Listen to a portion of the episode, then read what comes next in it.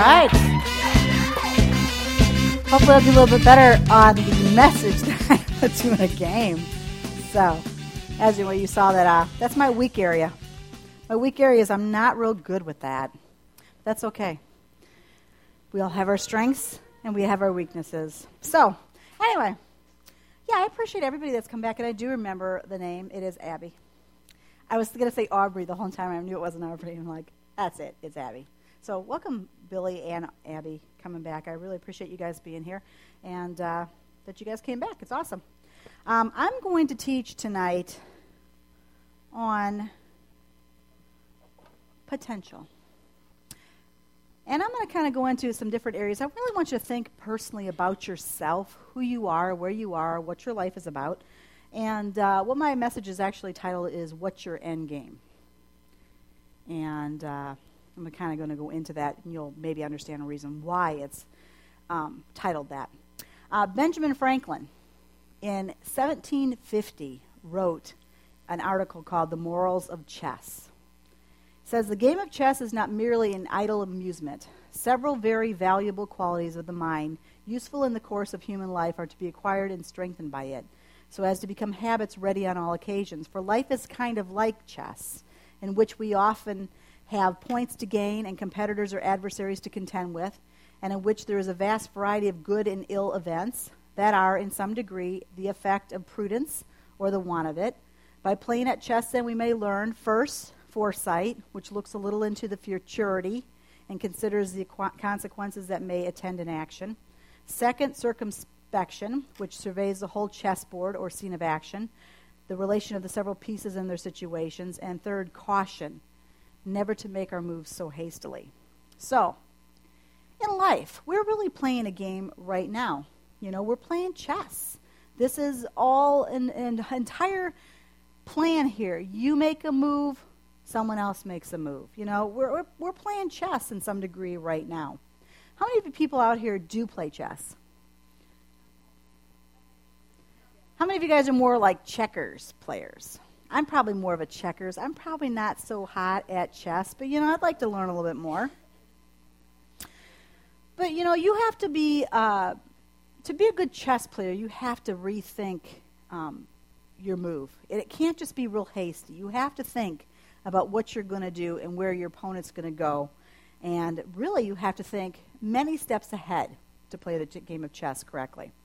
Um, tonight, I'm going to talk to you about chess. I'm going to talk to you about potential, and I'm going to talk to you about what is your end game. Um, have you ever heard that word before? You guys heard the word end game? Um, actually, it was funny because I was looking and uh, checking out this this message and really thinking about what I wanted to teach.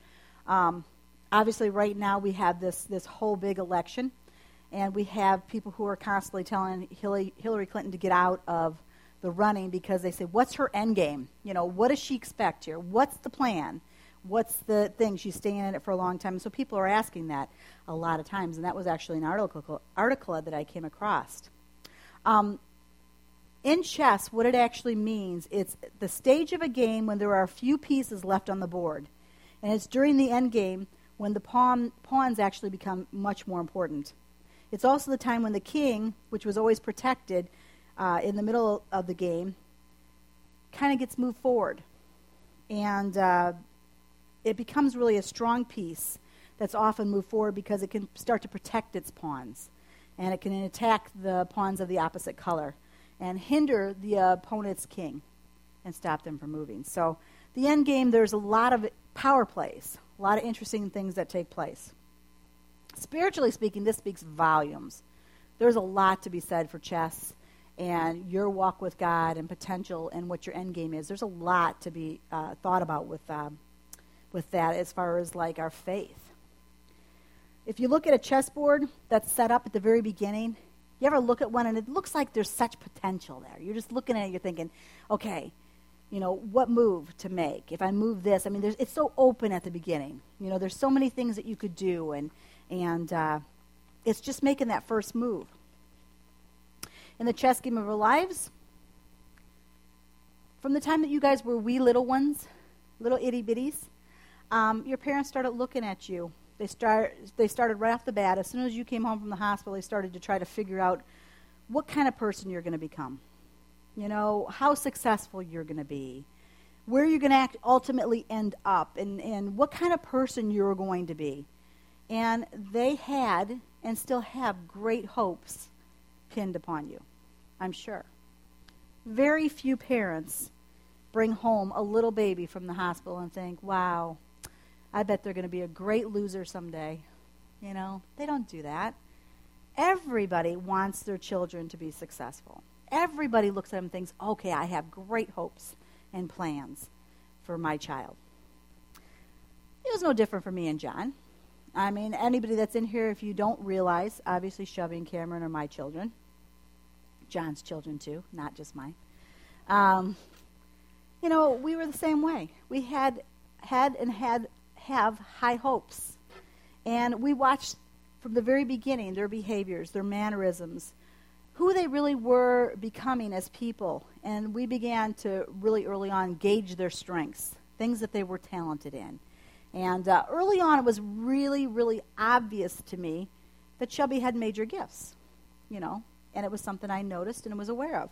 You know, early on, she won a competition in an advertising drawing when she was in grade school, and she won a hundred bucks. And you know, then she was chosen to be put in Odyssey of the Mind, and that was an area where if you were a little bit more um, gifted, you know, you had opportunities to do plays and some interesting things and travel and do some different things. She did well in school. She excelled in art, and you know, she really was gifted beyond her years with that. Obviously, she had leadership qualities. She had great potential. I mean, this this is a kid who was probably eight years old, and she'd have kids that were about 13 come over to play and she would set up the games and she would tell them exactly what these 13, 14 year olds need to be doing, and they would do it, regardless if they're taking orders from an eight year old. She just had that sense about her. She had a caring heart for people who had less and were treated badly. There was experiences that she had in school where she made sure that she come home and told me that there was somebody that was being treated badly, especially by the teachers, and straighten it out. That made me feel very good because I was happy to see that that was something that she cared about.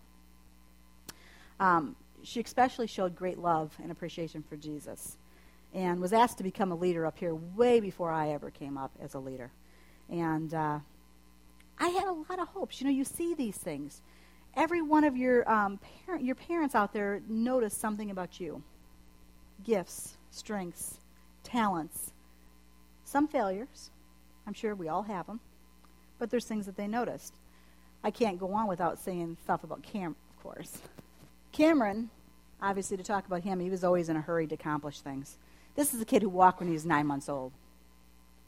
He had thighs that were like little drumsticks, like of a turkey. They were huge.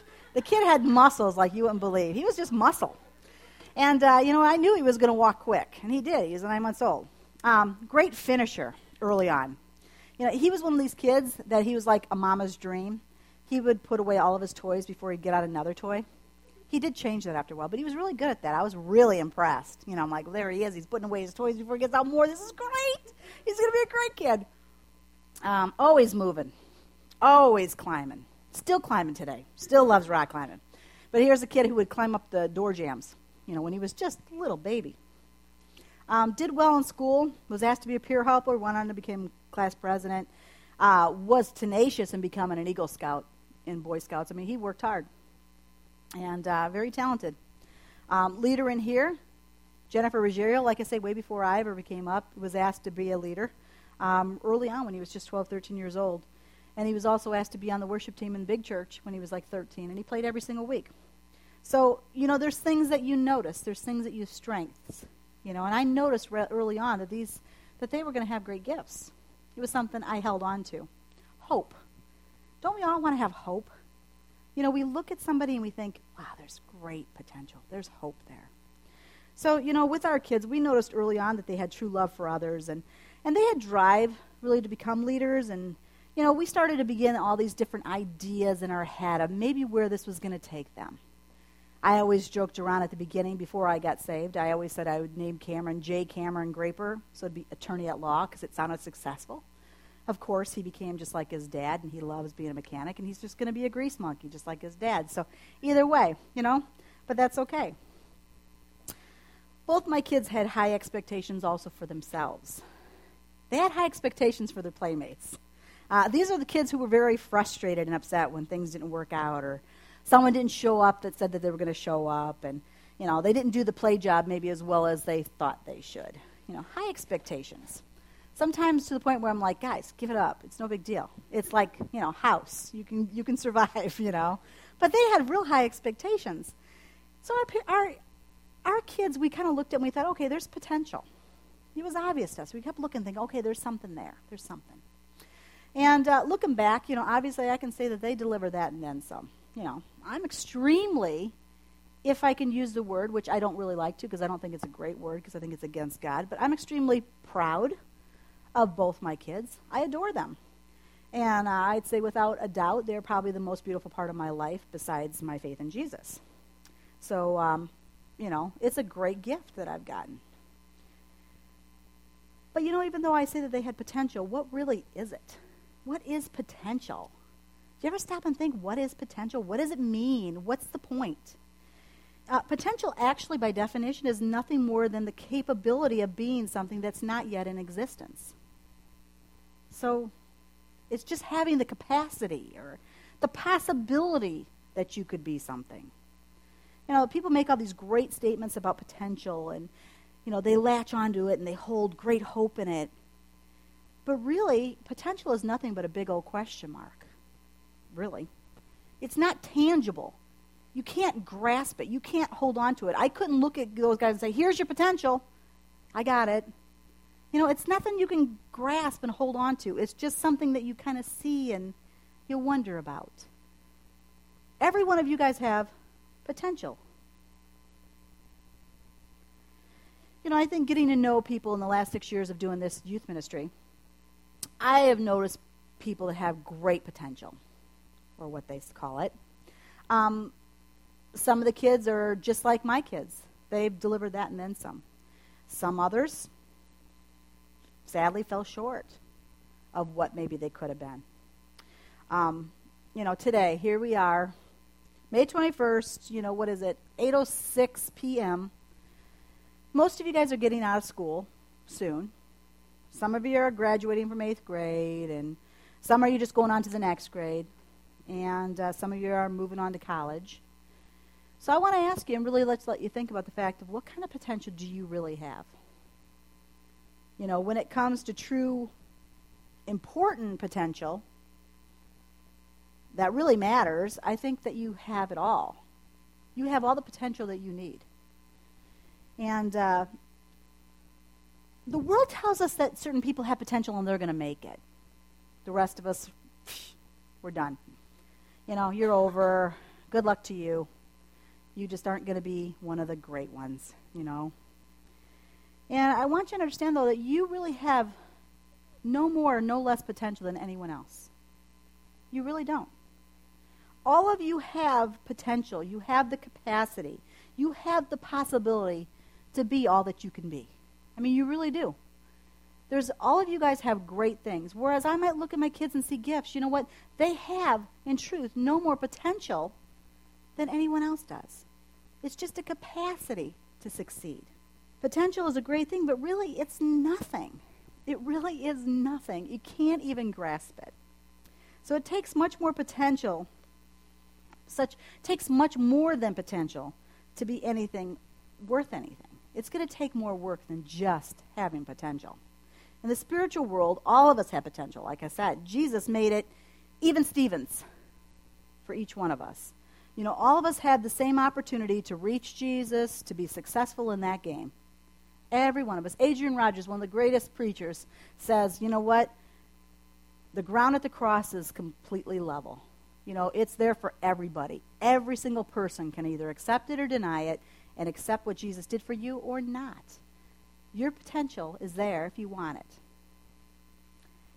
But what is it that makes some people successful and other people failures?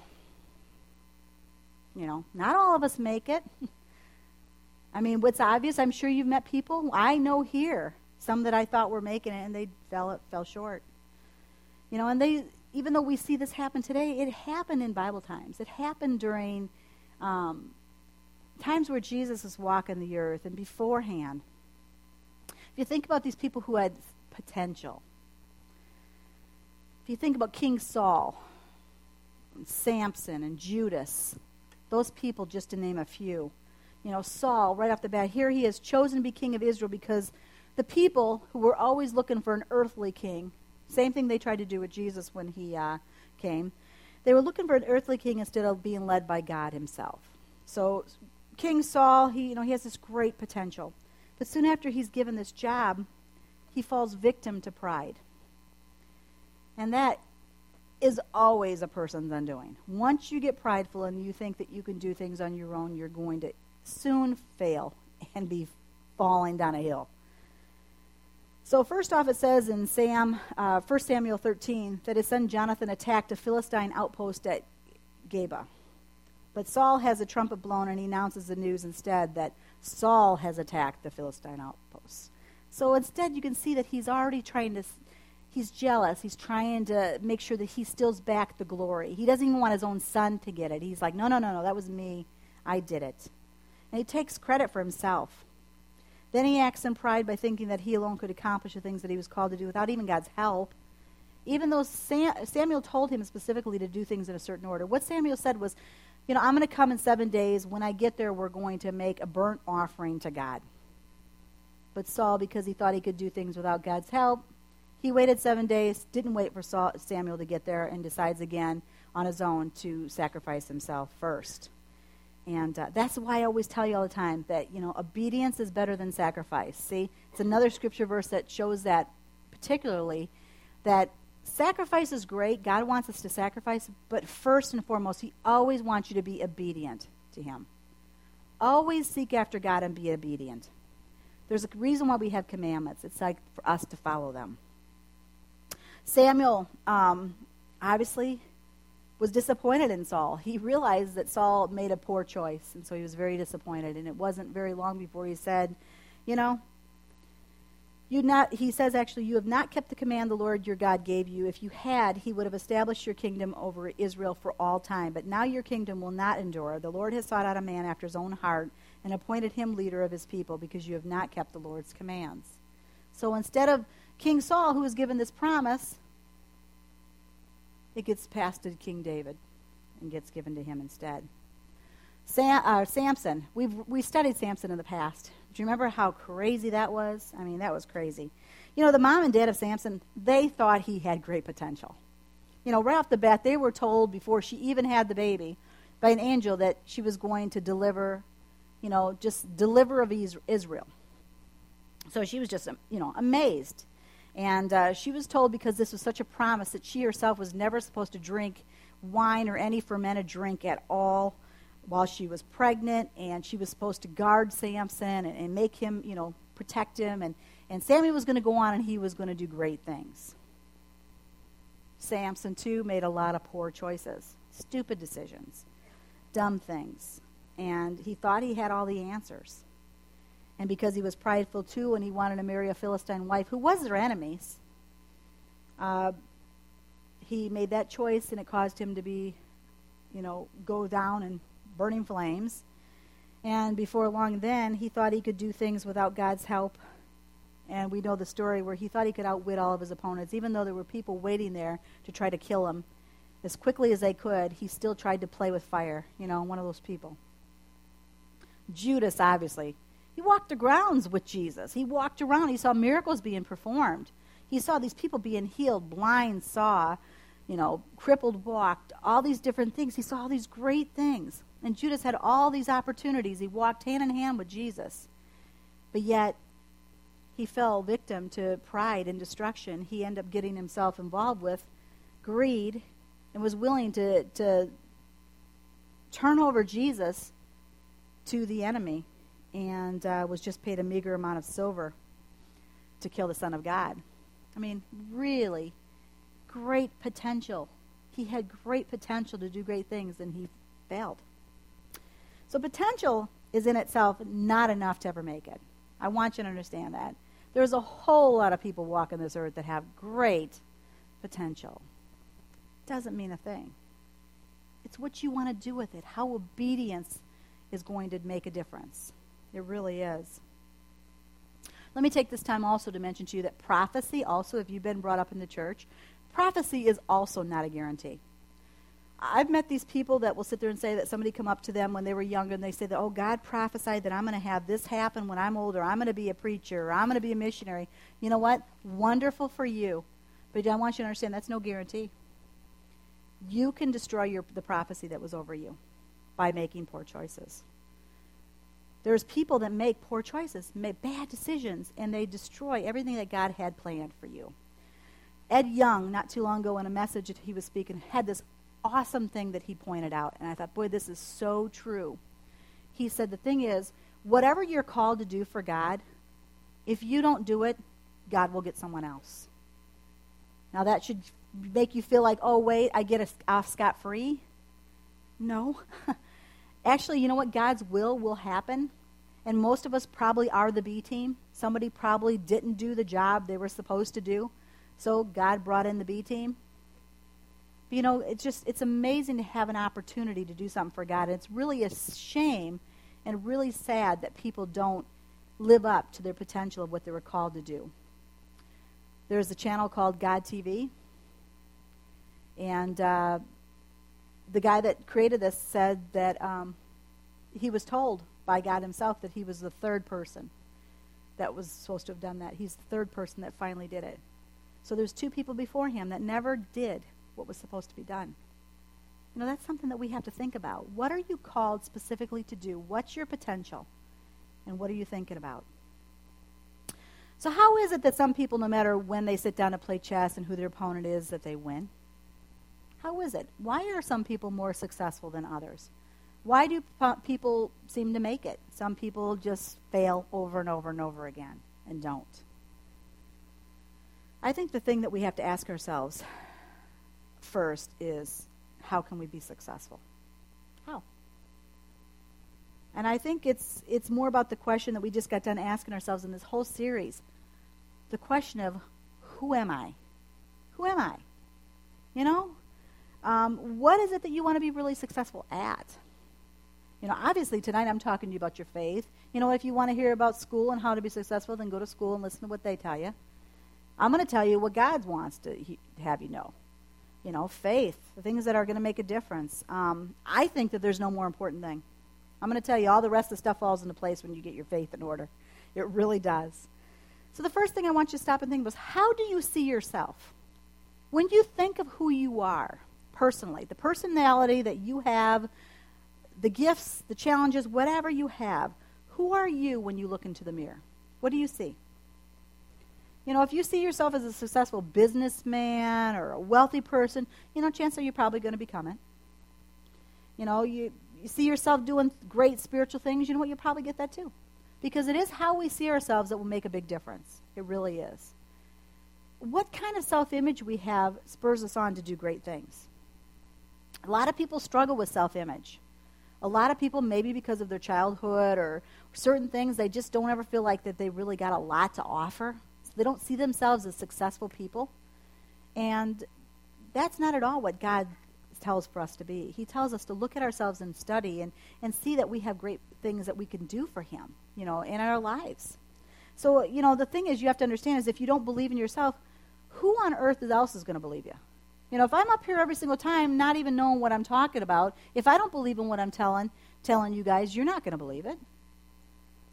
You know, obviously, there's people for years have been telling you guys very little about how to live your lives through God. It becomes something we just do on a weekend or a day, and then we live our lives and we don't act like it matters. When God's Word says every bit of our life goes through the funnel of Him, is what it's supposed to be like. So, how you see yourself is really important. The other thing is set goals for yourself. You know, how many of you guys, be honest with me here, when you were in junior high or younger, said you want to be a marine biologist? Any of you? I'm going to tell you. There's always people that want to be marine biologists. Always. Everyone, just about in junior high, thinks that someday they're going to be a marine biologist. Because, hey, it looks fun to swim with dolphins, right? That's what we think it is. We think it's going to be swim with Although you go on my 43 things, you'll realize that I have on there never swim with dolphins because they scare me to death. Um, so, fish, just fish. I don't care if it's a goldfish comes by me, I'm scared. I don't care. You know what? I don't care if it's mammals, whatever. It swims and it's by me. I don't like it. Um, but you know, the thing is, when it comes down to it, it's going to take a lot more work than just swimming with dolphins to be a marine biologist. You have to be a smart person. You have to be really gifted and talented and very smart to become a marine biologist. Very few people really accomplish that task. I mean, if you look, on, there's actually even a study you can go online on, on the internet what talks about the people that wanted to become marine biologists and who really do become it. So very few people really attain that goal. But we do need to set goals for ourselves. What is your goal for your future? What's your plan? Are you even thinking ahead of where you're going? Third thing, you have to avoid comfort zones. Because I'm going to tell you, when you're comfortable, it is dangerous. You know, you guys, right now, you're sitting there, you're getting all comfortable. What's happening? You're getting sluggish. Your eyes are getting heavy. You're falling asleep. Because you're getting comfortable, aren't you? That's what happens. See, when you get comfortable, you lose your focus. You fall asleep. You need to, in life, avoid comfort zones. I'm going to tell you, comfort zones are dangerous because people do all the time. They're like, if I just get here, then I can sit back and relax. I'm going to tell you, if you're really doing anything at all worthwhile, you're going to constantly be moving. You're never going to slow down. Every time I think I'm getting someplace where I'm going to be, God opens another door and I realize there's way more that He wants me to do, even bigger, more than He ever revealed to me in the beginning. There's much, much more. So you have to avoid comfort zones. You know, you have to be a person of passion. There's so many people that are just so blasé and you know what? They bore the living daylights out of me. There's times I look at people and I'm like, wake up. Get a life. Grow up. Do something. Tell me something exciting. There's people that I talk to, I'm telling you, there's not one bit of excitement in their voice. Ever. I'm like, how do you live on that meager sense of excitement every single day? I don't know how you do it. Honestly, it just bores me to death. I'm thinking, please, as a Christian, don't ever expect anybody to want what you have because you bore me to tears. And I love what you're saying you love. I can't imagine anybody else is going to want it. You know, power of choice. I'm going to tell you, power of choice makes all the difference in your future. Big, big, main thing to think about is your choices. Smokey the Bear said it best only you can prevent forest fires. Only you can prevent your life by going down, up in smoke. You have to make the decisions for yourself. Don't give me no thing like, you know what, well, uh, my friend, you know what, you know what, baloney. You personally make that choice. Only you. Only you. You know what, there's too many people out there that are always blaming their friends or blaming this or I got in this situation or that happened, this person. You know what? Once in your life, accept responsibility that this might be you that caused this problem. Power of choice. Just like in chess, you have to think ahead in your moves. You move one way, the enemy's there to attack you. Think ahead. Think of your choices. What are you doing with your life? Next thing is be teachable. I'm going to tell you, I could have taught a whole message on this being teachable. I'm going to tell you, if you're, you're never going to be success at anything you do unless you are teachable. If somebody can't tell you that you're doing something wrong because you're too prideful, you are never going to make it. You are never going to make it. Because the first thing that Jesus was was teachable. You have to be willing to be taught something. You don't, even though sometimes we think we do, you don't know everything. You really don't. You have to be taught things. And I'm going to tell you, there's a whole lot of learning that's done in submission. And sometimes when someone tells you how to do something and you already know how, instead of just saying, Yeah, I know how, just say, Okay. That's all you have to do. Sometimes it is just submitting and just dealing. I'm going to tell you, just deal. Just deal and work harder. Be teachable. My goodness. I, some, I just can't imagine some people that they have nothing. You can't tell them anything. They just get a bad attitude and they walk off. I'm like, what? You're never going to make it. You're never going to succeed in life. The other thing, number six, resilience. Winston Churchill said, continuous effort, not strength or intelligence, is the key to unlocking our potential. Always moving, being resilient. Nothing's going to stop us. That's what it's about. You know, when you fall down, you get up. You know, when life gives you lemons, you make lemonade. You know what? This is what you do. You move forward. You don't become a victim. There's so many people out there that's like, my life is miserable. I can't make it. It's like, you know what? Whine a little bit more. You're right. You're not going to make it. Because all you do is whine and you complain. You're never going to make it. You know what? Sit there and say, you know what? My life might be miserable, but I'm going to make it. Just it's how you think of things. Be resilient. Be willing to bounce back once in a while. Life is going to throw some hard things at you. None of us here are going to get out of there unscathed. It's going to be hard. There's going to be struggles. You're going to go through a battle, and sometimes you're going to just get through a battle. You're going to get through one, and there's going to be another. It's going to hit you hard and fast. Be resilient. If you have faith, hold on to the tightest thing that you can possibly hold on to, and I'm going to tell you, it's Jesus. Hold on tight. Look at the worst case scenario, or best yet, what's your end game? What are you thinking? How are you going to end up? How are you going to end up? You know, remember what I said about the end game? I said the end game is a stage of a game when there are a few pieces left on the board, and it's during the end game when pawns become more important. When you think about your life and who you are and where you're going and what you think you're going to do, what's most important to you? I mean, truthfully, what is the most important to you? I mean, if I ask most of you guys, what are you going to say? What's the most important thing? If you're at the end of your life, what are you going to tell me? Tell me something. What's the most important thing? Yeah, no, for the end game, like for the future, your end, at the end, what would be the most thing that you could look back on your life that was the most important thing that you had? Successful? Did what you were called to do? Happiness? Joy? Peaceful? Peaceful is great. I'm going to tell you there is no peace that comes in your life except for following after Jesus. I'm going to tell you, I watch people, these people, I'll tell you, they're just like this. They're never sitting still for a second. I'm thinking, you know what? Get some peace in your life. Accept Jesus. Calm down. Calm down. I mean, honestly, there's some people sometimes I watch them, their legs are bouncing. I'm thinking, how do you do that? I mean, honestly, it must be the reason why they're like 80 pounds because they're like, there's nothing to them. I'm thinking, man, you guys are so stressed out. Except Jesus. He'll be calm. You know, I'm going to tell you, that's what you need to do. But you know what? Think about your life. If you say you want to be happy, you say you want to be successful, you say you want to do these things, start thinking about what matters. Start thinking and putting it into place now. Do the things right now that are going to get you there.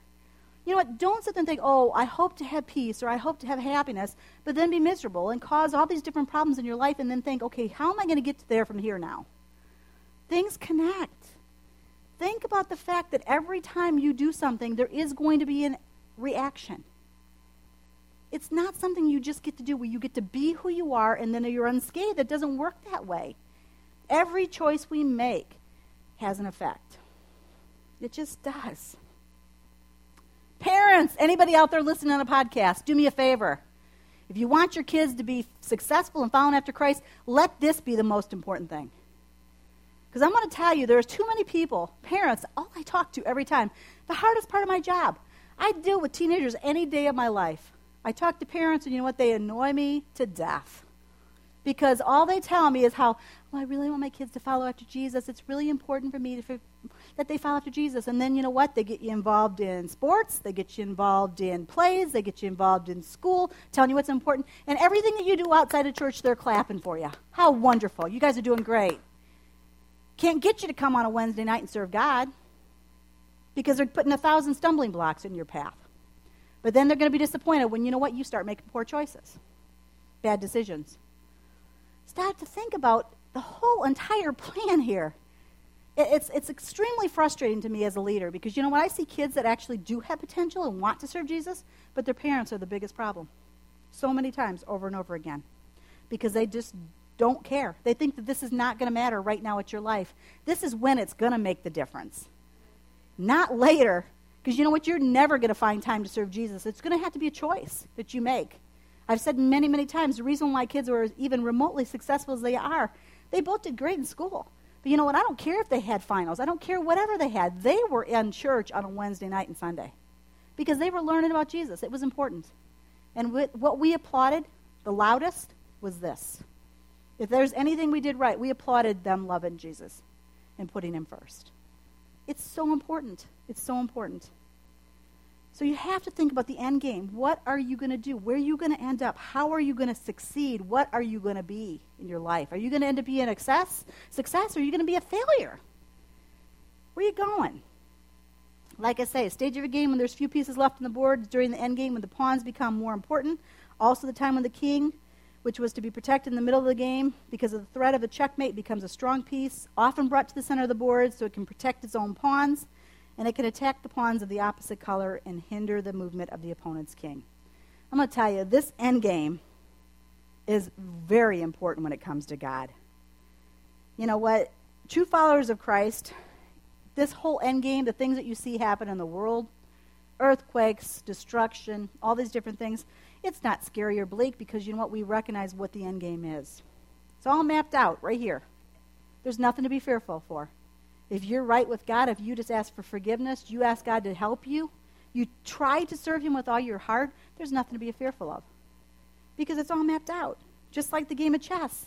You know, we might just be the ones left on the board. We might be the ones left here. But the thing is, the king is going to come back and he's going to protect. He's going to protect every one of his believers, the pawns. He's going to be doing the things that matter. And he's also going to defeat the other team's king. That's what the whole thing is of Jesus, what happens at the end. Satan comes in and says he's going to kill, destroy, steal everything from us. But Jesus says, no, that's not going to work. And he comes in and he'll go right out in the middle and he's going to protect you. That's what it is. Just serve him with some passion, though. I'm going to tell you, God is so good. It is an amazing life to lead through him. Not easy. Not going to be easy. Never is. Honestly, there's days where I'm thinking it's all I can do to hold on. But you know what? It's such a secure feeling. There is that peace, like Ron said. No matter all these different things fall apart, the world is destroying itself. But you know what? There's just comfort of knowing that I'm okay with him. I'm okay. Things will be all right. So I just really want you to think about what's your end game. Every day when you get up, understand what you do that day will make a difference whether or not you end up where you say you want to end up. You don't have just this extravagance of time to think that you get to do all these things wrong, and then someday you're going to just magically, poof, be right where you want to be. You know, it's that statement you make your bed, you lie in it. You are going to cause your future. Only you. You know what? You can blame other people, you can blame your parents, you can blame your friends, you can blame whatever. Ultimately, you, your choice, what you want for it. So I really want you to be challenged on your potential. Honestly, my expectation when I was reading about leadership not too long ago, I was thinking to myself, you know what? I really do believe up here says the best thing you can do is put a 10 on every single person. Expect much. If you guys know me, I expect much. I expect a lot. I really believe the reason why my kids are as, as successful as they are is because I've expected a lot from them. They have high expectations. I don't believe ever in lowering the bar. The only time you lower the bar is good as, you know, them games that you play on the beach. You know, was it uh, limbo? It's the only time it's good. The rest of the time is you raise that bar, expect good things. I'm going to tell you what, expect good things. Challenge yourself. Don't always be willing to take the easy road, the quick road. Go for the hard one. Take the challenge sometimes. There's so few people that want to do anything worthwhile. You know, sometimes things take work. Work hard, do it. It makes a difference. I want to pray for you, okay? Well, Lord, I just pray for each person that's here, Lord, each person that's listening. I pray, Father, that you just help them, Lord, to recognize, Lord, just the successful person they could be. Lord, that they would realize that just having them label themselves as having potential is never going to be enough. It's going to take some real movement and some real um, commitment on their level to do the things that they're called to do. I just pray, Father, that you would just help them, strengthen them, Lord. I just pray, Father, that every single day when they get up, they would recognize that there's choices to make, and it's the choices today that are going to affect their future. I just pray that you just help them, Lord. I just pray right now for each person that's here, Lord, that you would just uh, make yourself real to them. Lord, they feel your presence. I just thank you, Father, for everything that you're going to do in their lives and the lives of their families. I just pray that you just bless them, keep them safe, guard them, Lord. I just pray that you would just be with them. Um, for this day, this coming week, Lord, this month, this year. I just pray that you to be with them and keep them safe. I just thank you for all things, Lord, in Jesus' name. Amen.